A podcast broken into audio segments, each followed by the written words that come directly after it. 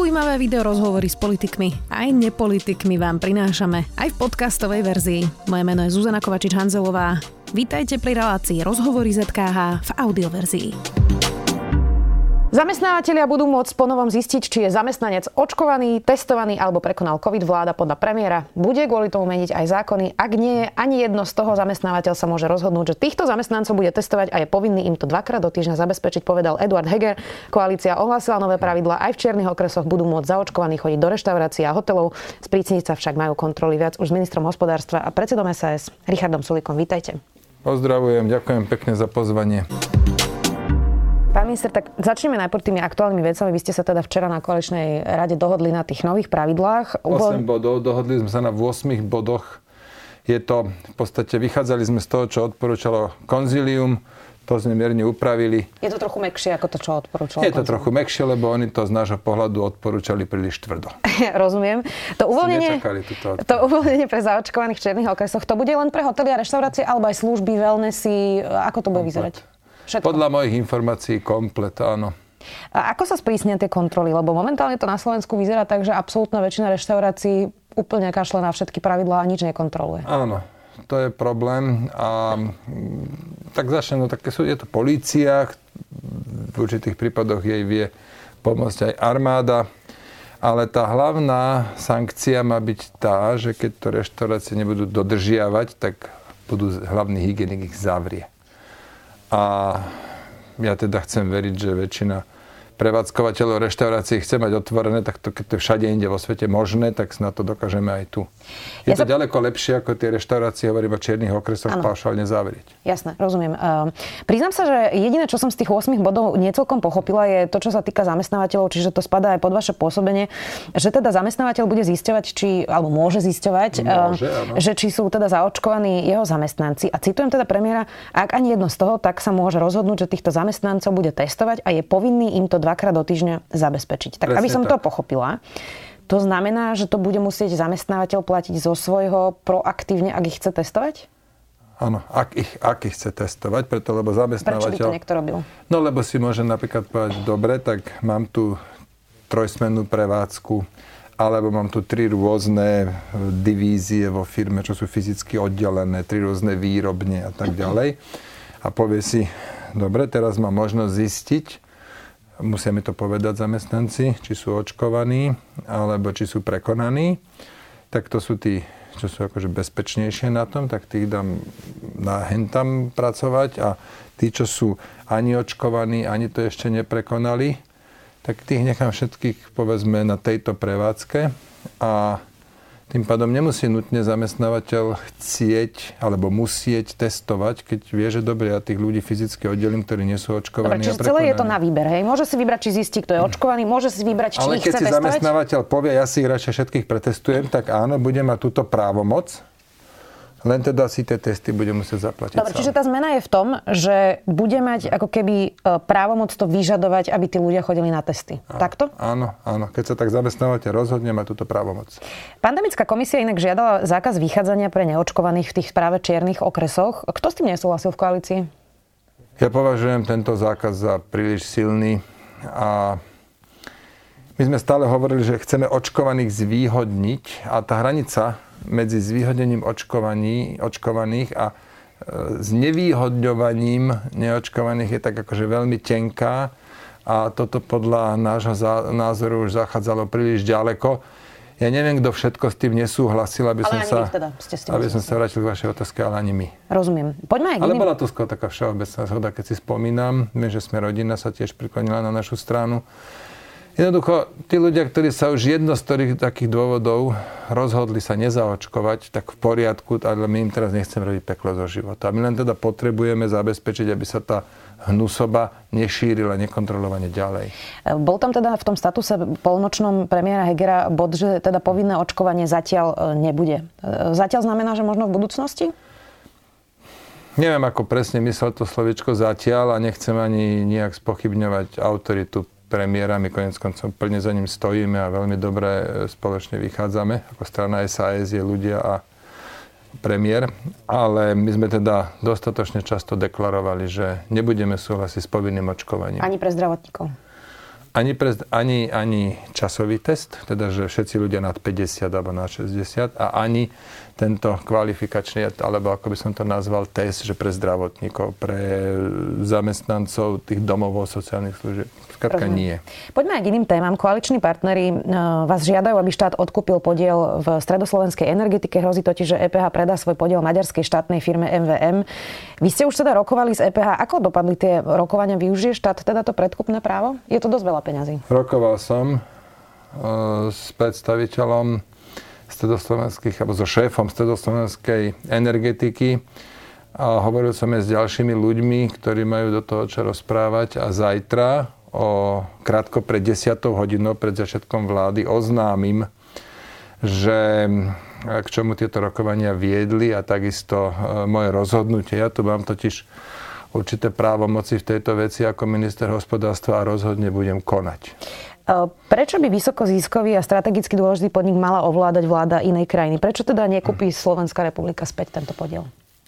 Slovenská republika pred približne 20 rokmi predala 49% SSE za približne 130 miliónov eur, plus minus. E, nejakých 10 rokov neskôr my sme to predali neviem teraz hlavy povedať, gaz, Electricité de France. Tak, my sme to predali Francúzom v 2003-2004 roku. 10 rokov neskôr približne oni to predali spoločnosti EPH už nie za 130, ale za 390, za trojnásobok. A teraz má byť cena 1250. Ja teda tú cenu považujem poprvé za premrštenú, za... Teda 1,4 miliardy hovoríte. 1,4 za polovičku, čiže 2,5 miliardy má mať hodnotu ten podnik. Považujem túto cenu za veľmi vysokú, to poprvé. A po druhé, ja si myslím, že štát by nemal byť vlastníkom tohto, lebo keď bol, tak sme videli, ako to fungovalo, najmä teda počas vlád Smeru. A preto považujem za považujem iné riešenie za lepšie, ktoré oznámim zajtra o 10. Dobre, zabránite teda maďarskej štátnej firme, aby kúpila ten podiel? No to je súčasťou toho, čo oznámim zajtra pre 10. tak poďme k nejakým ďalším otázkam. Ešte zacitujem Tomáša Malatinského, bývalého ministra, teraz z asociácie zamestnávateľov. Vo všetkých susedných štátoch si ponechali rozhodujúci vplyv v energetike vlády a preto budú vedieť aj lepšie zvládať procesy, ktoré spôsobuje zanik niektorých koncových obchodníkov s energiami, prípadne aktuálne enormný nárast cien s dosahom na kľúčové podniky slovenského hospodárstva, našich obyvateľov či živnostníkov. Ak bude rozhodujúci vlastník sedieť napríklad v Budapešti, neverím, že v krízovej situácii bude prioritne riešiť problémy dedinky na považi či Liptove alebo priemyselný podnik na Horehroni či Orave. Nemá pravdu? No nemá preto, lebo aj keby to Maďari hneď kúpili, tak eh, vlastnili, eh, vlastnili by len 49% a 50 1% by naďalej vlastnila Slovenská republika. Čiže rozhodujúcim vlastníkom je Slovenská republika. To poprvé. Po druhé, áno, manažerskú kontrolu má tá druhá strana. Ale zase Slovenská republika má väčšinu v dozornej rade.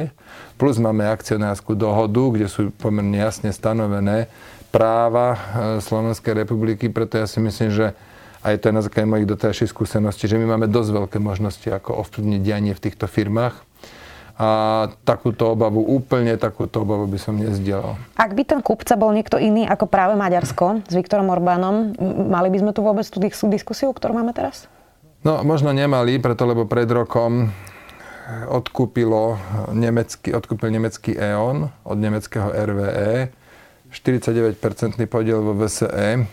Ja som teda vybavil pre štát za ten súhlas s tou kúpou 35 miliónov eur len pre porovnanie Robert Fico čel trikrát takémuto prevodu, kde mal dať súhlas a trikrát vybavil pre štát figu Borovu. Ja som z toho jedného razu vybavil 35 miliónov do štátnej kasy. Chcem povedať, že nešlo o predaj štátneho majetku, ale tej druhej časti. To znamená, 49% VSE patrilo spoločnosti, nemeckej spoločnosti RVE a tých 49% prešlo na nemeckú spoločnosť EON a za to sme inkasovali 35 miliónov eur. A teraz, e, keď má záujem maďarská firma, tak poprvé je to štátna firma, čo ako celkom mm, vznikajú rôzne otázniky okolo tej privatizácie, že či to vlastne ešte privatizácia je to po druhé, to, to, to, to po prvé. A po druhé, samozrejme, že aj tie iritujúce signály, ktoré prišli v posledných týždňoch, mesiacoch e, práve z Maďarska, tak nepridávajú tomu, že teraz by to tu bola nejaká veľká akceptancia. Konkrétne informácie o tom, že nejaký maďarský štátny fond skupuje pôdu na Slovensku alebo nejaké historické objekty. Ja toto nepovažujem za správne. A Ivan Korčok, minister zahraničných vecí, veľmi správne sa voči tomuto konaniu ohradila. Aspoň dočasne slúbili, že s tým prestanú. No ale ďalej k tomu SSE budem informovať zajtra pred 10 eh, hodinou, pred tým, ako začne vláda. Dobre, rozumiem tomu správne, že nechcete, aby to vlastnili Maďari. A nevkladajte mi prosím vás pekne nič do úst. Som vám povedal už trikrát, že budem informovať zajtra pred 10 hodinou na vláde. Dobre, tak ja som to prečítala medzi riadkami. Ako to vlastne momentálne vyzerá v koalícii? Tak stále lepšie čítať medzi riadkami ako bez papiera, tak vám poviem. Boris Kolár teda sabotuje všetky reformy, ktoré máte na stole. Demagogicky hovorí, že tie peniaze z plánu obnovy sa predsa presunú niekde inde, čo teda nie je pravda, treba povedať Áno, na záznam. Nie je to pravda. A čo budete robiť, ak vám teda odsabotuje všetky tie reformy? Budeme sa ich snažiť presadiť bez neho. Ja si myslím, že niektoré aj prejdú, ale zároveň si treba rovno otvorene položiť otázku, že na čo nám je taký partner v koalícii, ktorý všetko rozumné sabotuje a zároveň pretlačá nejaké svoje hlúposti. Ktoré hlúposti máte na mysli? Napríklad zákon o nájomných bytoch, ja to považujem za čistú hlúposť, je to absolútne nereálne. Tam by sme mali asi 80 pripomienok, z toho 5 mm, až 10 naozaj zásadných, možno 5 zásadných.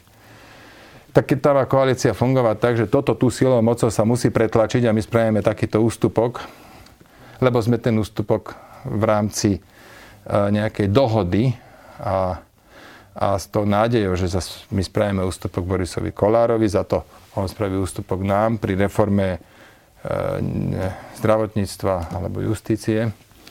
Tak takto sme spísali koaličnú zmluvu, ale keď teraz tu má byť o tom, že my máme teda súhlasiť s jeho návrhmi, ale on teraz bude nielenže nesúhlasiť s našimi, ale ešte aj obiehať celé Slovensko a rozprávať, ako je to strašne zlé, čo, ako, čo jednoducho nie je pravda, tak ako ja si potom kladiem otázku, že na čo nám tam je.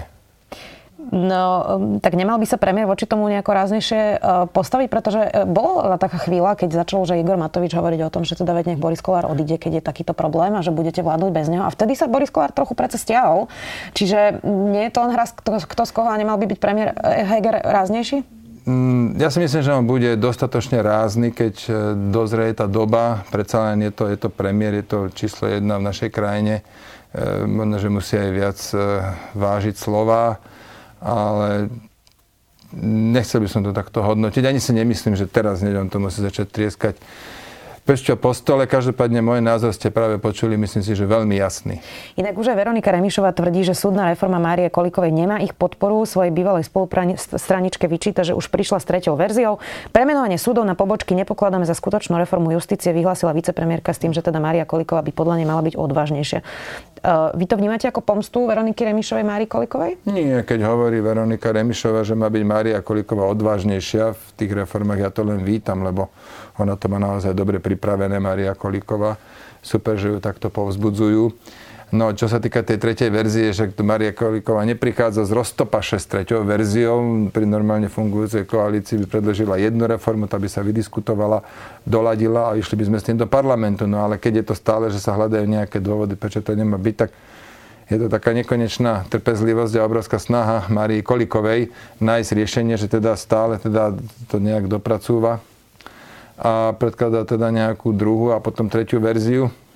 Dám pod otázku. Nesabotuje cez Veroniku Remišovu tú reformu v skutočnosti Igor Matovič? Ja by som takto ďaleko nezachádzal. Nemám na to povedať, na Igora Matoviča nebudem reagovať, takže máte ďalšiu otázku? Mám ešte ďalšiu tému. Poďme k tej vašej ceste na Expo v Dubaji z minulého týždňa. Už nechajme bokom dceru. Poďme sa teraz venovať advokátovi Zigovi. Uh, Radoslav Zigo má teda za 51 tisíc eur obhajiť štát pred uh, viac miliónovou žalobou od firmy FENS, ktorú v minulosti založil, riadil a vlastnil. A Úrad pre reguláciu sieťových odvetví, pán Juris, on povedal, že vlastne o tom konflikte aj vedel dopredu, ale že on sa rozhodol, že to to nie je problém. Tak um, toto sa vám zdá normálne, že niekto založí firmu, má tam tú pohľadávku a pár rokov neskôr ide obhajovať tú pohľadávku, ktorú predtým vlastnil? Ja som sa o tomto celom prípade dozvedel, až keď to všetko nejak vyšlo na povrch. Ja som nevedel o tom. A včera som telefonoval s Andrejom Jurisom a dohodli sme sa, jemu tam už došla kontrola z Úradu pre verejné obstarávanie, čo pokladám za dobrý, správny krok Navyše sme sa dohodli, že on osloví Transparency International a poprosí ich, aby sa na to celé došli podívať, aby si spravili názor a aby o tom názore informovali verejnosť. V tomto momente viac spraviť nevieme. Ak sa ukáže, že e, pán Zigo tu bol v konflikte záujmov, tak ja budem konať. Čo to znamená budem konať? Tak mám viacero možností. A najprv si ale počkám, že aká je tá skutková podstata a potom sa rozhodnem, čo budem robiť. Lebo teraz vymenovať všetky možnosti, ktoré mám, si myslím, že by spôsobovalo zbytočné iritácie. Ten spor je starý 11 rokov. V podstate je rozhodnuté, že to Urso prehrá. To vyzerá, že už jasné. Tak prečo mali teraz Urso potrebu najať si priamo advokáta a prečo práve pána Zigu? Neviem. Neviem na toto odpovedať. Ani nie je to vec, ktorú ja musím nutne riešiť URSO je nezávislý úrad, tieto otázky musí zodpovedať e, Andrej Juris a ešte viac ich musí zodpovedať pán Ziga. Najvyššie, keď to ešte tak, že tá firma tu založil on a Viete, no ja som v energetike rok a pol, menej ako dva roky a ja teraz neriešim, čo bolo dozadu 11 rokov. Každopádne vám môžem povedať, že na ministerstve, ja tam kopec vecí urovnávam, ktoré sú 10 rokov staré, lebo moji, moji predchodcovia to jednoducho strkali pri tom hlavu do piesku, ja to nerobím, čiže v zásade vítam, že je tu snaha urovnať nejaký 11-ročný spor, ale aj tam samozrejme musia byť dodržané platné podmienky. Teda platné, prepačte, platné pravidla, ale aj podmienky, áno. Jasné. Nemal by Urso odstúpiť z tejto zmluvy? Je to možné, počkam si, k čomu dospie úrad pre verejné obstarávanie ak sa tomu bude venovať aj Transparency International, tak aj na to si počkám. A potom sa budem rozprávať s Andrejom Mirisom, ja sa s ním v krátkej dobe idem aj tak stretnúť kvôli iným veciam, čiže toto bude určite jedna z tém. Ale viete, čo je veľmi dôležité, v tejto veci ja neutekam pred novinármi, nestrkám hlavu do piesku, nenadávam novinárov za to, že sa na toto vypitujú. Naopak sám sa tiež snažím nájsť riešenie. Je úplne logické, že alebo teda dostať svetlo do toho prípadu. Je úplne logické, že nemôžem vedieť o všetkom. Ministerstvo má, len, len priamo ministerstvo má vyše 500 zamestnancov. Čiže áno, keď sa takéto niečo objavilo, tak treba sa postaviť k tomu čelom, treba naozaj zistiť, čo, kto, kde, ako pochybil a treba z toho vyvodiť e, následky. A toto robiť budem a toto som aj, aj, aj vždy robil, aj som vždy slúbil, že toto robiť budem. Ešte mám k tomu poslednú otázku. Ani, ani vôbec sa nedá v tomto momente vylúčiť, že naozaj niekto z nich nepochybil, ale budem konať aj potom. Jasné. Zdá sa normálne, aby niekto, kto sedí v predstavenstve Slovenskej elektrárny, ako nominant váš, mal zároveň kontrakt s regulátorom URSO. A teraz zacitujem pána Ziga. Slovenské elektrárne sú regulovaným subjektom v oblasti dodávky tepla a elektriny pre domácnosti. Práve preto nemôžem zastupovať URSO vo veciach, ktoré sa týkajú týchto oblastí. Daný spor je úplne mimo týchto tém, preto to konflikt záujmov nie je. Tak to je taký dosť svojský výklad konfliktu no, záujmov, nie? Úplne, nie? nie, počkajte, nie úplne. URSO reguluje distribučky.